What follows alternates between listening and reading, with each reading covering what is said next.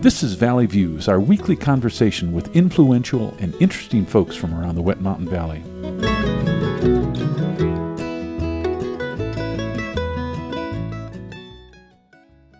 Today on Valley Views, we're visiting with Annie Dawid, local author, who has just published her fifth book with Humble Essayist Press entitled Put Off My Sackcloth. It's a collection of essays, and she will have her local book launch at Brookwood Gallery Saturday, May 15th from 4 to 6. Annie, welcome back for part two. I'm delighted to be here. Now, last time we talked a bit about your writing process, we talked about your literary influences, and a little bit about your new book, but we're going to get a little more into that. When we finished the last one, we were talking about the challenges of, of being published. Let me ask another question. New technology has opened up new possibilities. Is there a realistic online publishing option? I remember that Andy Weir's freshman novel, The Martian, came out online before it became a bestseller in a movie.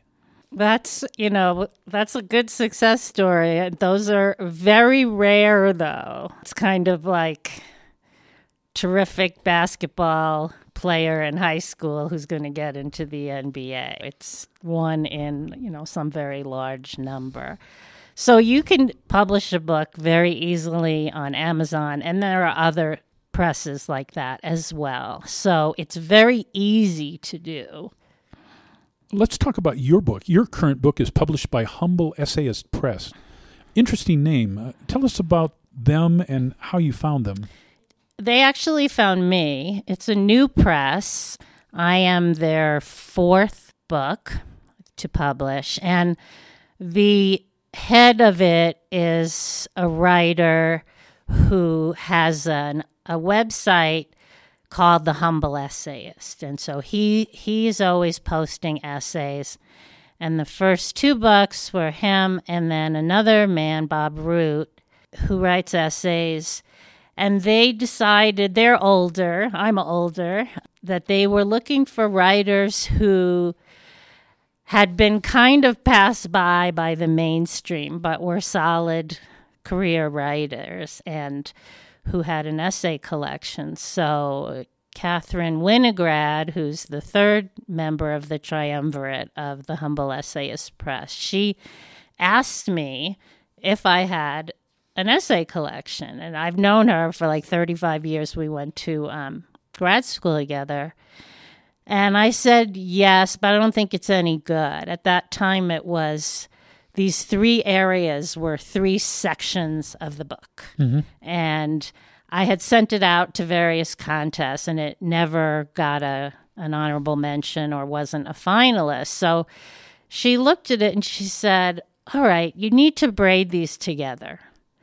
Uh, you need a spine." So this is some of the language of of uh, making an essay collection. So the spine of my book ended up being the Jonestown piece. And so um, I worked with her, who is she's a terrific essayist herself and has two essay collections out. And we worked together until we came up with this order, and I came up with the title, and she and her partner said, Yes, it's a go. And so that's how this book came to be published in April 21. Very exciting. And your uh, book release is right around the corner here locally. Let's talk a little more about the specifics of the book. In the essay Rescued and Humble, written in 2006, you offer up quite a positive view of our community. I couldn't help notice the following sentence A rancher just returned from Argentina discusses our new radio station with the fine arts photographer who engineers the station. I couldn't help notice our good friends Lou and Bob. Yes. Uh, that was 15 years ago. If yes. you were to write that essay today, how would it read? I feel like our community has definitely changed. And I felt it was a welcoming place back then in the early aughts or the mid aughts. And things are different now on so many levels. But I like to think it's still a very eclectic bunch of human beings who have made their way here, who join a community of ranchers who've been here forever and somehow get along. How did that feel when you wrote it? What was the motivation for putting it together? So at the time, one of our local people was the editor of the Canyon Beat, which was a a weekly or a monthly, now I don't remember. And so she asked me to write a column. I had at the time I was also chosen to be a Colorado voice for the Denver Post. So at that time, I was used to writing essays of a certain length about living in Colorado. Mm-hmm. And I just reread that essay in preparation for the interview, and it still makes me feel kind of wonderful about having moved here and choosing to raise my son here because kind of every word of it is true. I am a Jew from New York, and my son is mixed race, and you could say we don't have much in common with a lot of Westcliffe people, but we're made to feel welcome. My son went from pre K through eighth grade here, and it was kind of wonderfully formative to grow up in a small community where, and, and the school in particular, where the individuals were really paid attention to and valued. In All Thy Ways, the longest essay in the book, you relate varying mental states uh, from positive to negative, flashing back to earlier times. You talk about depression, suicide, family dysfunction. This is quite a personal story. Uh, why did you begin the book with this one?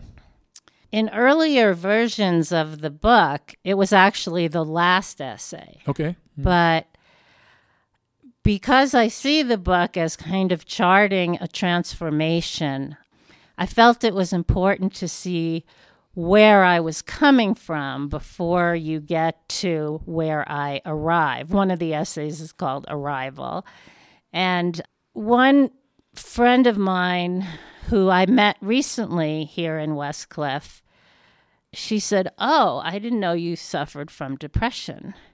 And in my earlier life, I was the depressed person. That is how I saw myself. And in kind of pretty much my life since the birth of my son in 1999, I have become a different kind of person. And I'm not a depressed person anymore, although I take antidepressants every single day.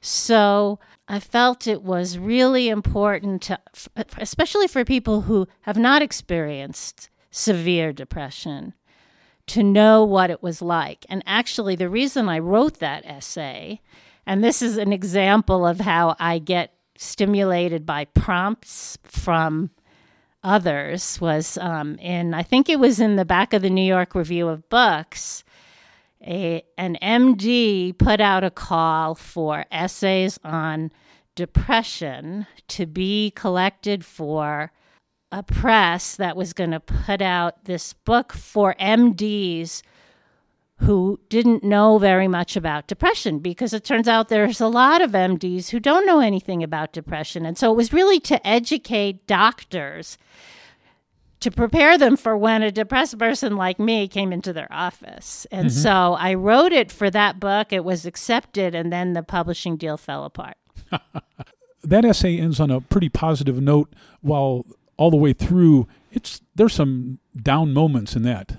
Is this hard to share in a book with people that are going to read it that are friends of yours?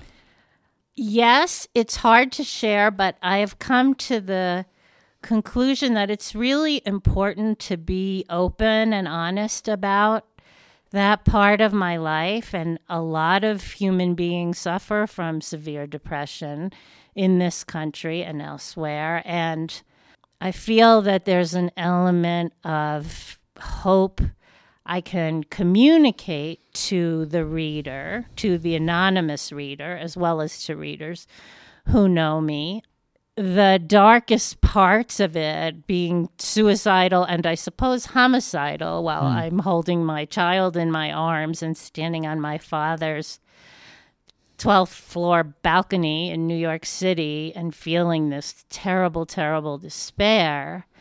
Like, so I was there. I got out of there. Mm-hmm. And one of my students, one of my current students, just read that and she wrote me and she said, Oh my God, you know, I went through that too. And I'm thinking about writing about it. I'm teaching a course right now on writing the personal essay. and uh, as the reader, I was glad to see it ended on a positive. A positive note in terms of moving to the next stage, or yes. so. Uh, before we run out of time, I definitely want to ask you about your historical novel, which you include in these essays under the title "Yuck." When I saw the title, I had no idea where you, where you were going with that. Your book is called Paradise Undone. It's about the Jonestown mass suicide. In your essay, you describe the challenges with getting it published in part, as well as the focus of the book. I don't want to focus on Jim Jones. I want to focus on the everybody some else. Some of the other people who we don't know that much about. Yeah. What was the inspiration for using using that? I know you were in San Francisco. Jim Jones started in San Francisco. Was that any link? Actually, that wasn't the link for me. And I just want to say here we are in 2021. I've still not been able to publish that book.